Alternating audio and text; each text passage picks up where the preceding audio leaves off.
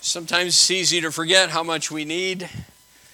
We need God and uh, we need his not just his presence which we are reminded of in testimonies just uh, we just need God need God for all of life. And um, may we um, may we see our, our desperate need for uh, his aid and his help. Exodus chapter 14 Exodus chapter 14 I suspect you probably heard of SARS. say SARS, what is it? Severe acute respiratory syndrome. SARS was a virus found in China. Get this, this is rather interesting. And from late 2002 until late 2003, it spread to 29 countries, causing thousands of illnesses and death. And it was around that time that a guy by the name of Charles Colson wrote an article and he focused on fear of that virus. And I thought it was real interesting, came ac- across the story. Here's what he said Last month, Major League Baseball decided to play games scheduled in Toronto despite concerns over the outbreak of SARS in that city. Players had expressed fear over the possibility of infection during road trips to Toronto, and major leaguers aren't the only ones feeling afraid these days. According to a recent Wall Street Journal article, again, this is get, this 2002, not not uh, you know 2019, all right. Uh, but um, and he said uh, Americans. Uh, the Wall Street Journal article said uh, title was Americans believe danger lurks everywhere. It isn't only the nervous types. A businessman from Chicago described, described in the article has flown a small plane, tried bungee jumping, skied on glaciers, drove his sports car 152 miles an hour on a public road, and yet he was going to cancel a business trip to the Orient out of fear of contracting SARS. And Americans' fears aren't limited to SARS, as the recent hoarding of bottled water, plastic sheeting, and duct tape illustrates. Despite living in what they, they said in the article, the safest society in recorded history, many people feel as though they have never been more at risk. Why? There are institutions in American life that have an interest in pointing out, if not exaggerating, the risks associated with everyday life. The media, in its quest for viewers and readers, then hides these risks often without any qualification or real world context. Since most people lack the necessary skills to make sense of these so called threats, the result is a feeling of vulnerability that is out of proportion to any actual threat. And the government declares alerts over every indication of danger for fear of being criticized that it failed to warn people. But there's another more important reason for our increased anxiety that the Wall Street Journal doesn't address, which is not surprising. It is a loss of faith in the biblical God, in the doctrine of providence. For nearly two millennia, belief in the biblical God helped Western man make sense of the world. People believed that someone was in charge and that he was directing the events in accordance with some good purpose so even when bad things happened, the world wasn't deemed to be senseless. As Thomas Cahill wrote in The Gifts of the Jews, it was biblical religion with its belief in one all powerful God that gave the West its understanding of history and progress. Not only that, it provided the sense of hope. It is precisely this belief in divine providence that has been the most weakened by the ascent of materialism especially Darwinism. Although most Americans profess to believe in God, for many, this God isn't terribly energetic, let alone being in charge of events. We increasingly feel that we live in a world where no one cares and no one is in control. Every report about SARS or terrorism only reinforces this feeling and heightens our fears despite our being, statistically speaking, safer than any generation in history. And I wish I could say that Christians are exempt from these fears. We're not, even though we ought to know better. The only way past this urge to, in the words of Scripture, flee though none pursue, is faith in the biblical God. Without this faith, the fears described by the journal will continue to affect not only our national pastime, but our national character as well. Honestly, that could have been written just a couple years ago. And, it almost sounds like it, it, could have been repeated almost word for word um, with what's happened. What fear has gripped our world for two, you know, over two years now, going on three almost, COVID. And you may tire hearing about it like I do, but our world is still held in its grip. You say, well, why did you bring it up? Well, I brought it up for this reason. After deciding on using that article to lead us to the passage in Exodus 14, which I hope you'll see the reason for and behind, um, I, uh, it was interesting. I took some time to go and, and do a search and came across the, a Mayo Clinic article that detailed the outbreak of SARS since it first became worldwide, a worldwide issue in 2002. And what made this article, if you would, so powerful to me is because I purposely left off something when I gave you the opening definition of SARS. The Mayo Clinic had this severe acute respiratory syndrome coronavirus, which causes SARS. What struck me is that the article, seriously, could have been written two years ago, but it was written 20 years ago about the same virus that people today are still panicked over. Isn't that interesting? We come to a passage in Exodus 14 where Israel is overcome by fear. The fear is not in something that does not exist, but in a real situation that would normally be fearful for any human being. The Pharaoh of Egypt has his army with him, and he's coming to deal with a people that have decided to leave his land. The people have nowhere to run or hide, and a con- confrontation is inevitable in chapter 14. Wouldn't you be afraid? But there's one man who stands up among the people and he tells the people, Fear not. He tells them, Stand still. How could he say such a thing in a crisis time? Because he believed in a God who was above the circumstances, a God who promised to meet their every need. And he said it very powerfully, powerfully. The Lord shall fight for you. In fact, Look at it, if you would, in verse 13. And Moses said unto the people, Fear ye not, stand still and see the salvation of the Lord, which he will show to you today. For the Egyptians whom ye have seen today, ye shall see them again no more forever. The Lord shall fight for you, and ye shall hold your peace. In other words, they were going to have to fight. All they needed to do was trust God. All right, so why was Moses so different than the rest? Why wasn't he taken by this situation that was totally, uh, if you would, for, from a human perspective, something to fear about? There's reason why. And uh, it's a reason that is still applicable today and a lesson for us still to learn today. And I hope you will find the encouragement in it. You see, whether it was Pharaoh or his army, a world war, or COVID, there is still a God who is bigger than the crisis situations of life.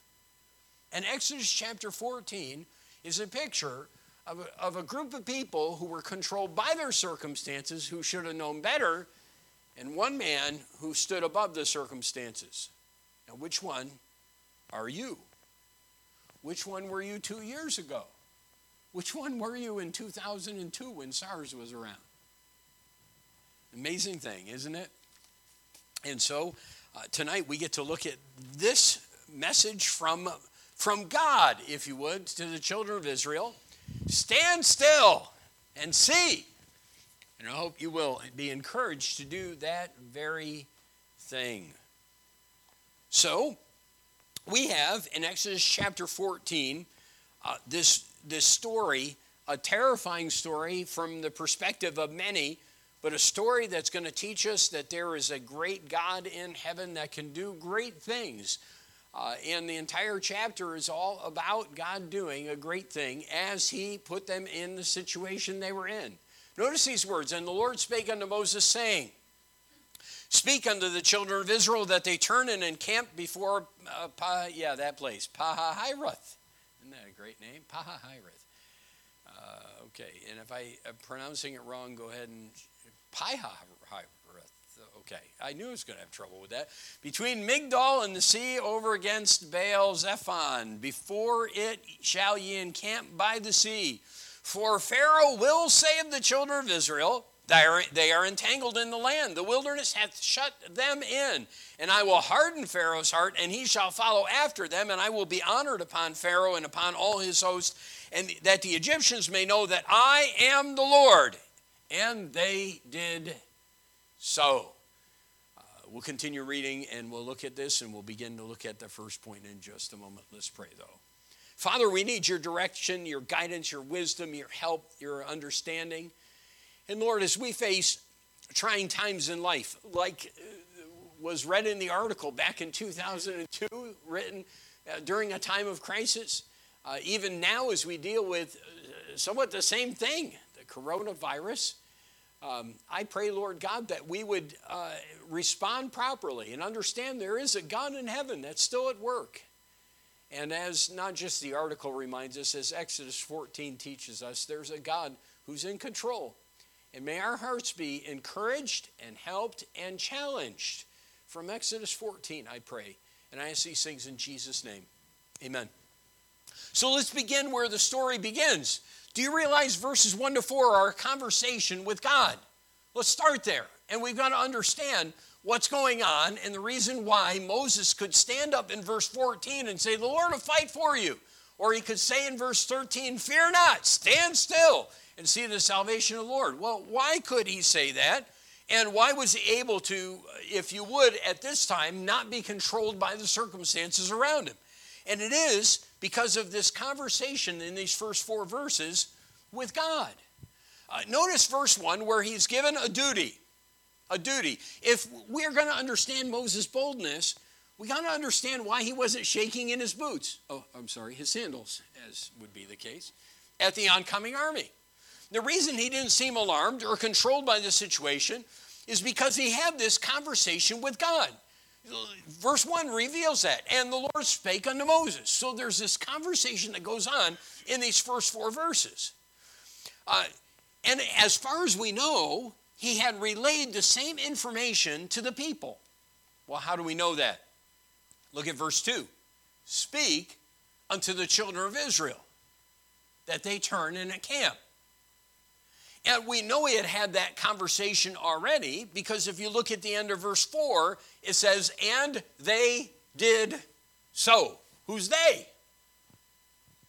It's the children of Israel. So, God has a conversation with Moses.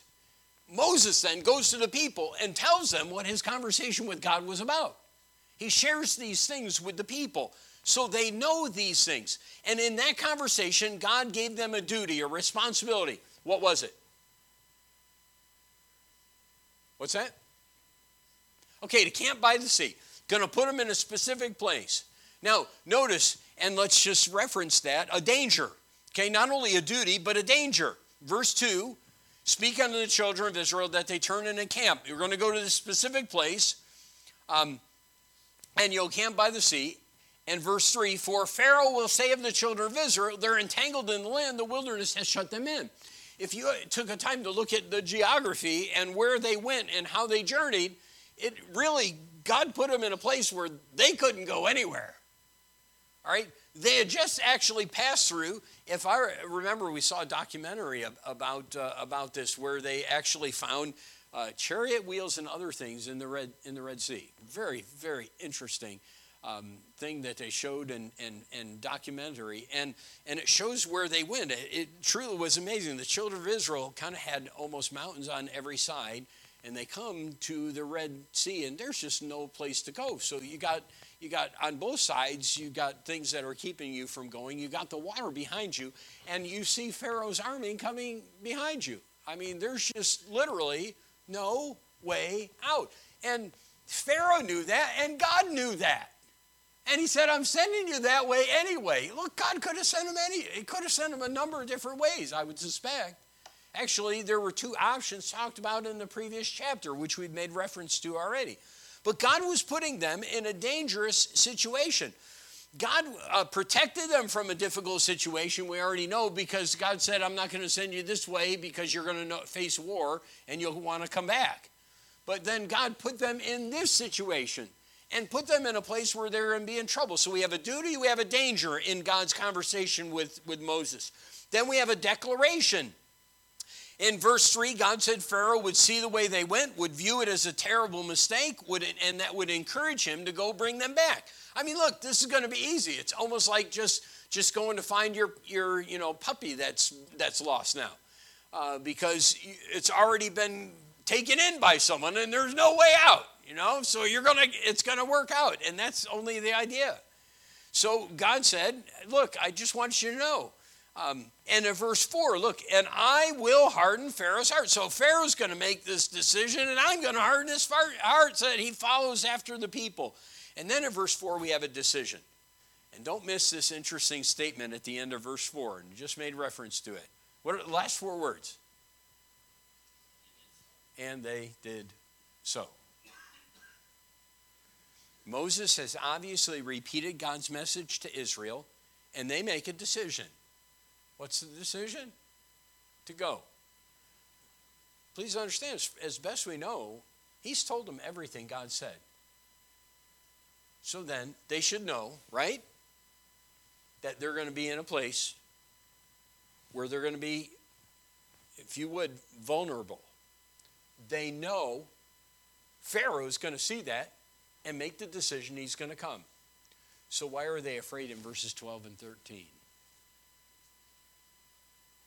or verses 11 and 12 or whatever. Ah, sorry, verse 10 and 11 and 12.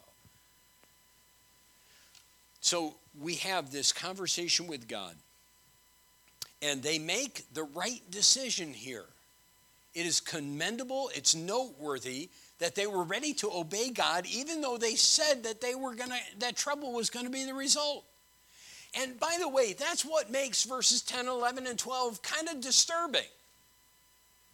It's kind of like God already told you this was going to happen.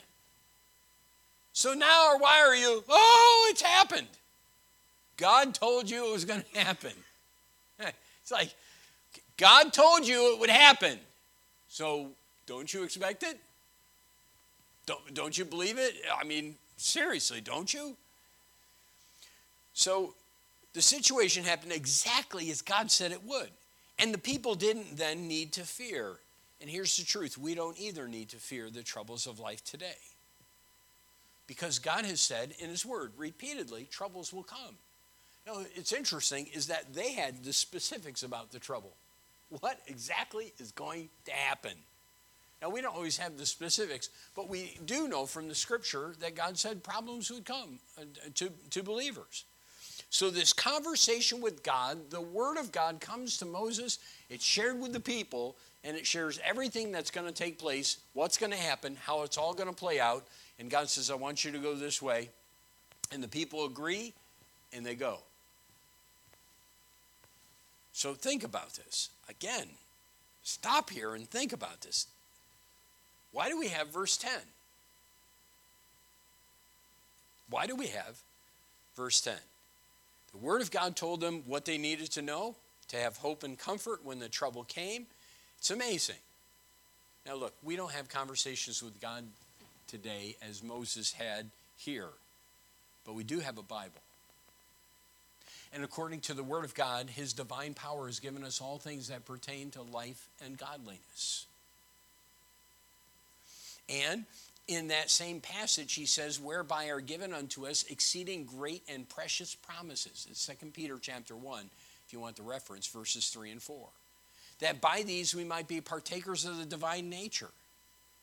So we have a book that tells us all we need to know, what we need to do, give us promises to hold on to so we don't need to fear. But before we jump all over Israel, who, by the way, made the right decision to go when God said to go in the first place, before we get all over them for get, being fearful in verse 10, let's ask ourselves the question were we fearful two years ago? Were we controlled by the circumstances? Did we allow it to guide and, and or, or to control our life and the things that we would do? When God said, look, problems are going to come. And um, it's, it's an interesting thing, isn't it? It's always easy to be critical of the children of Israel. Man, I can go in the Old Testament, I can find no, I mean, turn just every three or four pages, I can find something to criticize Israel over, can't you? But the thing is, many of the times that we criticize Israel over things, if we're really honest about the fact, we do the very same things. And that is because it's easy to see it in someone else, but it's hard to see it in ourselves. And that's one of the reasons why I thought the story that I shared at the beginning and that article was so fitting. Because it revealed a situation took place 20 years ago. The same thing happened 20 years later with the same virus. By the way, uh, coronavirus, this is free, has been around since 1963. So when someone says, Oh, I have, I, I have COVID, COVID's been around since 1963, and no one said anything about it until two years ago. No one said I had COVID. People said, I have the flu. It's been the flu for 50 years. But now it's COVID. Now you say, well, wait a second. Isn't there a more dangerous strain? Boy, I'm getting off on another subject, and boy, that's another for, not, for another time. There we go. I always have to look at Brother Deals whenever I say that now. And don't write that one down either. I don't want to. I don't want to. Right. I can't even remember what I told you to write down the other day, but you're going to have to remind me of it. All right. So, anyway, but the truth is, it's been around for 50 years. But and and you say, well, wait a second, Pastor. Uh, this is different. It's a variation of the virus, no doubt about it. Okay. The thing is, it's a virus. It's the flu, which uh, no one is willing to say anymore. That's what it is. I have the flu. I have an especially bad case of the flu. And the truth is, SARS was a sign that this can happen. Very serious flu outbreaks. And the government did over. I, again, I read the article. I thought, this is exactly what happened three years ago. And, and yet, people are controlled by circumstances. And we go back to our story here, and this is a scenario where we would like to say, I wouldn't be like that because God told it. Uh, no, I tell you, God told us, and two and a half years ago, three years ago,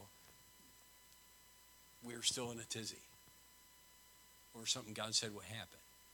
So then let's learn from this situation. Let's remind ourselves the next time a calamity comes. And let's let this be a lesson to us. Moses was able to stand up and say, Stand still and see the salvation of God. And the truth is, we needed more people to do that in life. Um, we have a Bible that gives us direction even for fearful times like with COVID or the flu. That's very serious. Someone preaching a message on Ephesians 6 asked this question Is the sword dependable? Is the sword dependable? And he went on to preach about the Word of God, which is the sword of the Spirit. Now, he asked the question we already know the answer to, right? Is the sword dependable? Okay, how do we know? Okay, we know it because the Bible says it is. Let me ask you, how else do we know? And, and when do we learn God's word is dependable? Okay. That's right.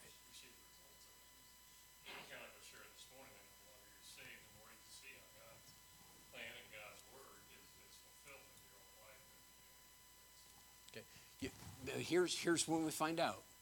When the enemy is marching and we're cornered and we don't have anywhere to turn, that is the time when we find out, in reality, God's word is true. It is. And so, uh, the, the truth is, it's only then that we find out that the word of God is sharper than a two edged sword, that it actually works. And so God allows us in these situations. And God puts us in these, if you would, trying times and gives us His word. And He says, okay, now, here's your chance. So we got Moses, we got the children of Israel. Who was successful in chapter 14? Okay, so which, which camp are you in? Think about it. It's very challenging, isn't it? So we have a conversation with God. Now, let's look let's look further. We have a calamity from God. Verses 5 to 9. And it was told the king of Egypt that the people fled, and the heart of Pharaoh and of his servants was turned against the people. Surprise, surprise. Okay, I had to add that. Um, because who told them that? Ah, yeah, all right. Moses told him that because who told Moses that? God did. All right, you got to think this through, all right? Um, so, um, and they said, Why have we done this? What, what, that we have let Israel go from serving us. And he made ready his chariot and took his people with him. And he took 600 chosen chariots and all the chariots of Egypt and captains over every one of them. And the Lord hardened the heart of Pharaoh, king of Egypt, and he pursued after the children of Israel. And the children of Israel went out with an high hand. But the Egyptians pursued after them, all the horses and chariots of Pharaoh and his horsemen and his army, and overtook them, encamping by the sea beside that place and before that other place. And when Pharaoh drew nigh, the children of Israel lifted up their eyes, and behold, the Egyptians marched after them, and they were sore afraid. And the children of Israel cried out unto the Lord. So we have the calamity from God in verses 5 to 9, a change of heart in Pharaoh. Surprise, surprise. Hasn't there been a few changes of heart in Pharaoh? Go, Moses, you can go, but you can only take the you can only take the men. Go, you can go, but um, yeah, there's been a couple of changes of mind, and then um, they couldn't. None of them could do it. So there was a change in heart in Pharaoh, and uh, the situation that comes here reminds us of, and this is another sideline here, but it's, it's a truth to be reminded of, of general dishonesty, the lack of trust we can have in in fellow fellow men. It doesn't mean we need to live always with distrust. Thankfully, there are some people that have at least a little bit of character, will tell you the truth. But Pharaoh is just an example of, of what, what someone is when, they're, when, they, when they are of their father or the devil. Because our father, of the devil, is the father of lies. That's right. Dishonesty, deceit. And so we have it here. Um, we shouldn't be surprised when lost people lie. We shouldn't be surprised when a government lies about what a virus is all about. We shouldn't be surprised when leaders stand up and tell us things that absolutely, totally aren't true and say you need to believe it. Okay, these, these are all things that are so apropos to where we're at in our day and age right now. Um, now, these people were given leave of Egypt already right? But now Pharaoh's coming after him. It appears they understood that this man was going to slaughter them when they saw him coming with the Egyptian army. Was Pharaoh going to slaughter him? Was he? He planned to take them back. And quite honestly, I, there, there is a sense in which he probably would have slaughtered a great number of the men. I don't doubt that um, to just prove a point. Um, and I believe that the Israelites probably saw that. But here's the truth when fear grips our heart and we haven't believed God's word as we ought, a lot of times our problems are magnified and they become far bigger than they truly are. Quite frankly, a great majority of those people were going to be going back to Egypt if God's word wasn't true. Um, because Pharaoh wasn't going to wipe them all out. And yet, what the people saw is we're, we're done. We're, we're toast. Okay, our life our life is over. Uh, in fact, you say, well, wait a second. Did they really, really believe that? Yes.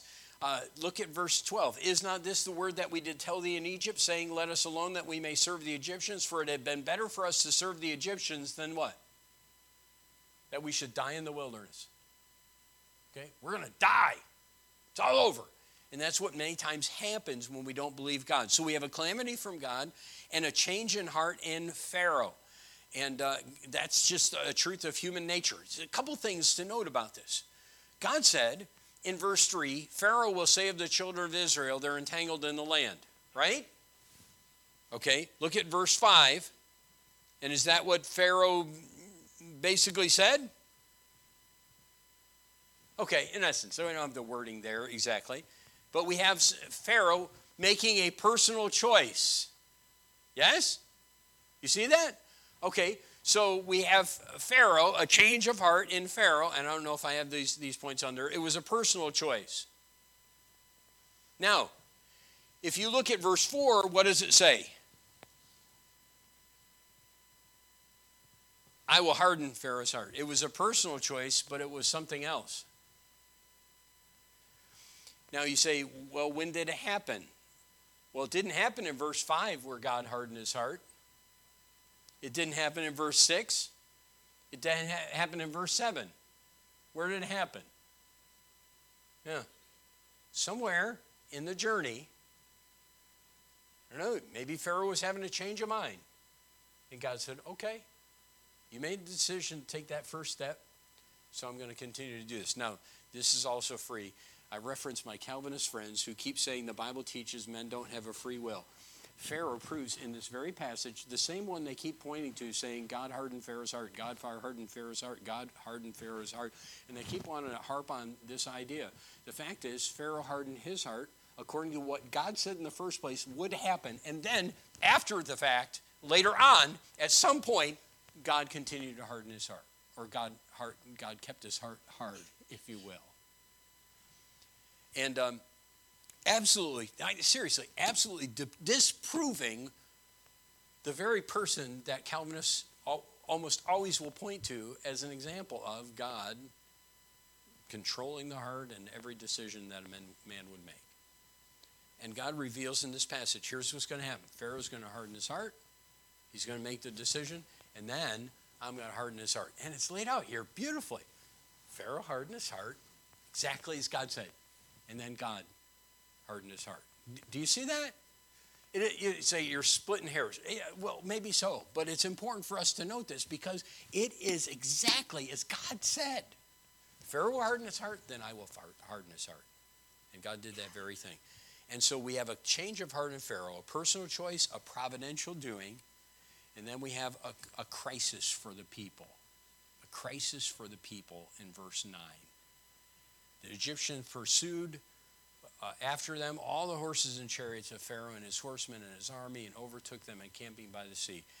And um, seriously, I, I have no question that it had to be a frightening thing. We don't have weapons. We haven't been trained in war. We haven't been involved in a war. We have no way to fight. We have nothing we can do. We're, we're cornered.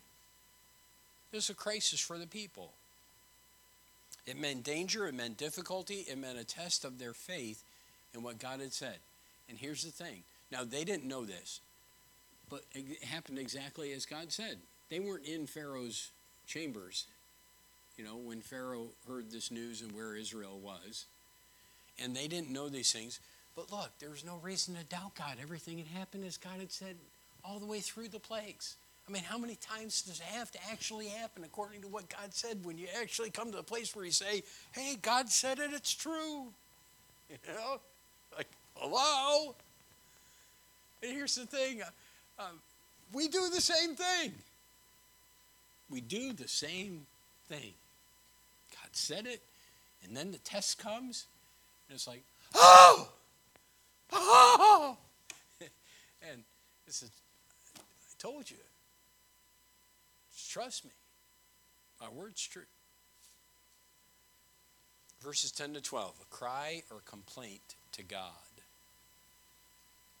And when Pharaoh drew nigh, the children of Israel lifted up their eyes, and behold, the Egyptians marched after them, and they were sore afraid. And the children of Israel cried out unto the Lord. And they said unto Moses, Because there were no graves in Egypt, thou hast taken us away to die, in, uh, or thou hast taken us away to die in the wilderness. Wherefore hast thou thus dealt with, uh, with us to carry us forth out of Egypt? Is not this the word that we did tell thee in Egypt, saying, Let us alone that we may serve the Egyptians? For it had been better for us to serve the Egyptians than that we should die in the wilderness. A cry or complaint to God. It was a fearful cry, a fearful cry. Do you know two different cries go up in our text? Two different cries. This one, in verse 10, they cried out to the Lord. The next is found in verse 15. Who made that cry?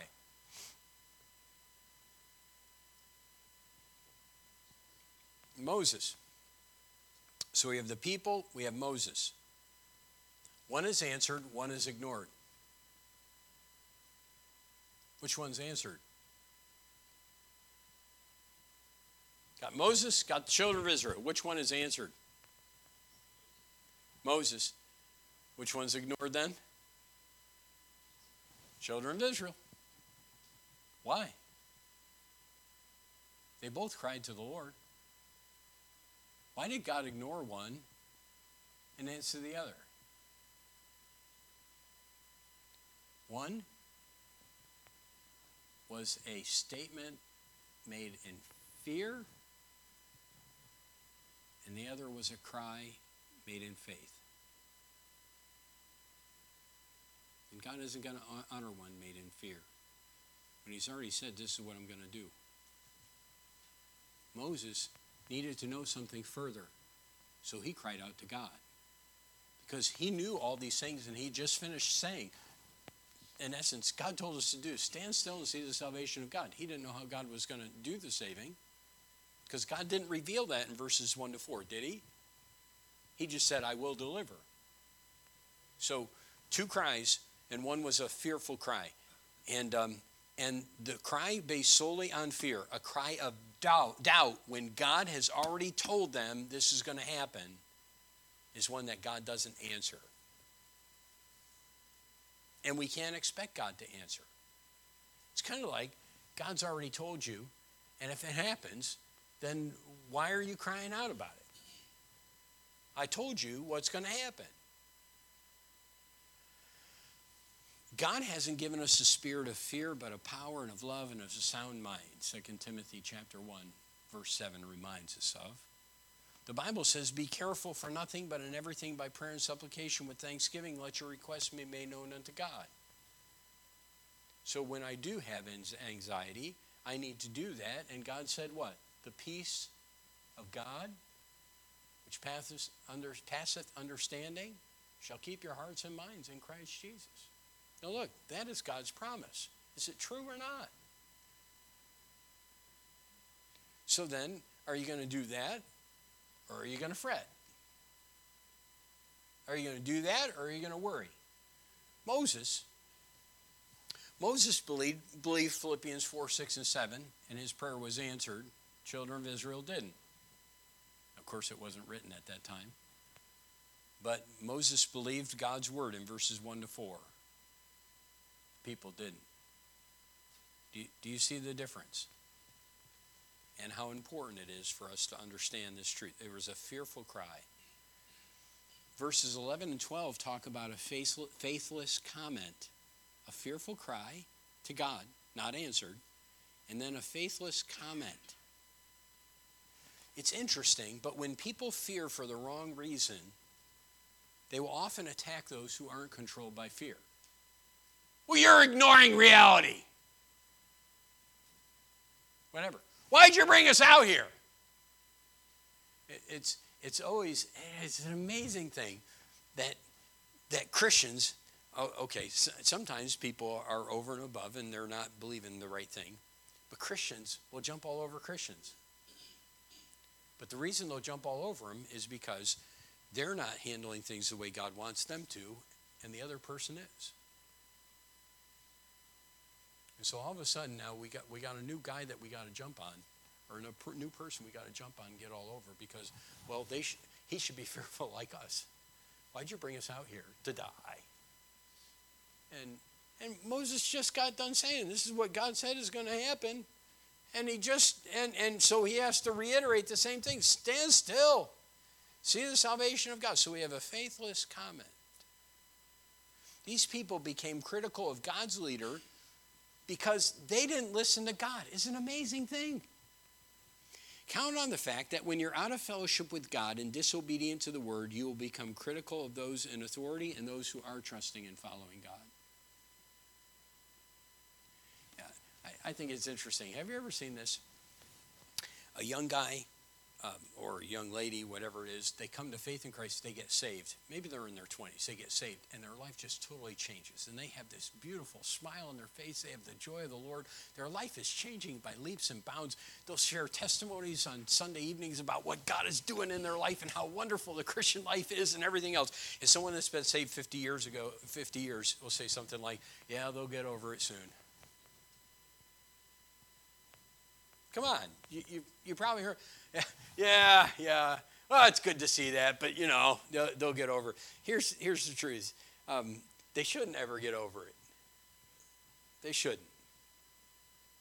And, and, and what has happened in that case is someone who has grown cold and, and fearful, if you would, looks at someone who's fervent and faithful and criticizes. And such is the situation here. Do, do, you see this scenario? It's just, it's an amazing thing. So here's a guy who believes God, and he's standing here alone, if you would. And here's this, this crowd over here saying, yeah, you why'd, you cause, why'd you cause all these problems? Why did you bring us here? I, that's, that's a great one. Um, let me ask you a question. Did Moses bring him there? No, look at verse 4. Look at the last four words, and you tell me who brought him there. They brought themselves there because they agreed, by the way, rightfully so, with God. But who are they blaming? Amazing thing, isn't it? Amazing thing. A lot, a lot of lessons, but we have a faithless uh, comment. Uh, do you know what compound interest is? It's a principle in investments, right? Money compounds far greater over time because the money that is interest is put into this, and so it's getting interest on interest on interest, and so it compounds. Do you know fear is kind of like that? It's like compound interest. When, when you first allow fear to enter your life, even though God has already spoken and said something, it compounds it and it makes all sorts of problems. Whereas you start to see other people as the enemy, you start to see the situation as uncontrollable, you see it as bigger than it truly is. We're all to die. Why'd you bring us out here? And that's what happens. It's, if you would, it's compound interest when it comes to fear in your life. And, and it led them to this faithless comment and then, um, and then a failure of focus. Now, we already established the fact fear comes from a lack of faith. Israel was fine as long as they were looking where they needed to be looking. Verse 4, they did so. When they were looking to the cloud and the pillar of fire, they were fine. But when they looked at the circumstances, what does it say? The children of Israel lifted up their eyes, and no longer did they see the cloud, no longer did they see the pillar. Was it still there? Was it still there? Was God's presence still there? How do we know that? Well, it says in verse 19, and the angel of God which went before the camp of Israel removed and went behind them, and the pillar of the cloud went from before their face and stood behind them. The cloud was still there. The presence of God was still visible. They could have looked there, but what were they looking at? Okay, I'm, I'm, uh, yeah, I'm still jumping on this. I know we're all tired of it. But what were people looking at two years ago? We're looking at COVID. We're, we're going to die. Anyone who gets it's going to die. The world's ending, which is what the media does, what the government did, what everyone did, sadly. And, um, and we forget that there's, a, there's still the cloud and the fire. And we start to focus on the circumstances rather than the God who said these things would happen in His Word and gave us guidelines for how to deal with it. Should have been preaching this two and a half years ago. Yeah. Well, we did kind of a little bit. Remember Peter in the ship? Let me come down. Let me walk on the water. And uh, yeah, we criticize Peter, but you know, he walked on water and you haven't ever. He did. But when did he stop walking on water? He started looking at the storm, didn't he? He was looking at Jesus and then he started to look around like, hey, what am I doing out here? Um, and uh, uh it just, it, it's amazing. Lord, save me. That's all he had to say. And God took care of it. But, um, but these are important lessons. And they're what they, we see laid out for us here in the beginning of chapter 14. And quite frankly, I find them extremely challenging because I, I believe in the scenario that we presented at the beginning of the message, we have seen an illustration of how that works in our lives. And sadly, sometimes it's kind of like a little bit convicting because what we jump on the Israelites for over and over, the truth is, um, those things have happened in our life. And so, what this should be is a challenge to us that the next time God puts a crisis in our life, that we remind ourselves okay, I'm not going to look just at the circumstances. I'm going to remember that there's a cloud and pillar of fire, that God's presence is still with me. I have His Holy Spirit dwelling within, and He never leaves me or forsakes me. He's already spoken about this, so I want to find out what He said, and I want to live in light of it. And let's not jump on Israel. Let's just ask God to help us to keep from being like Israel. And, and may we have more Christians at the next crisis that comes in our life who act like Moses. Stand still and see the salvation of God. You won't see the Egyptians again. Where did he get that idea? God's Word That conversation he had with God that he already shared with the people. He was just reiterating what he already knew. God's word is true. And um, that, my friends, is a challenge we need today, and we've needed over the last couple years. And we need it just in everyday life. I hope it's challenged you as it's challenged me and reminded me, because I, I hate to say it, but I, I've been like Israel at times in my life about situations that have come. And, um, and I want to be like Moses.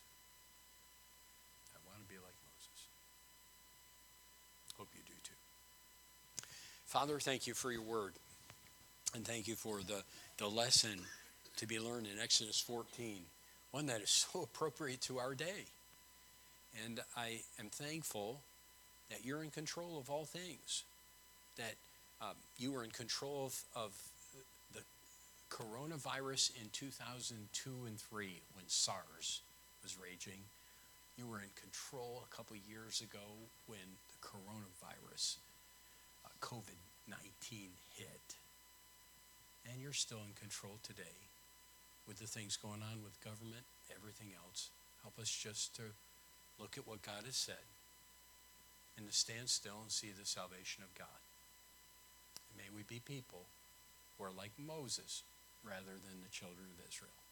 Thanks for the lesson you've given us. Help us as we go our way this week to live in light of this truth. In Jesus' name, amen. Lord bless you as you live like Moses in your situation. You're dismissed.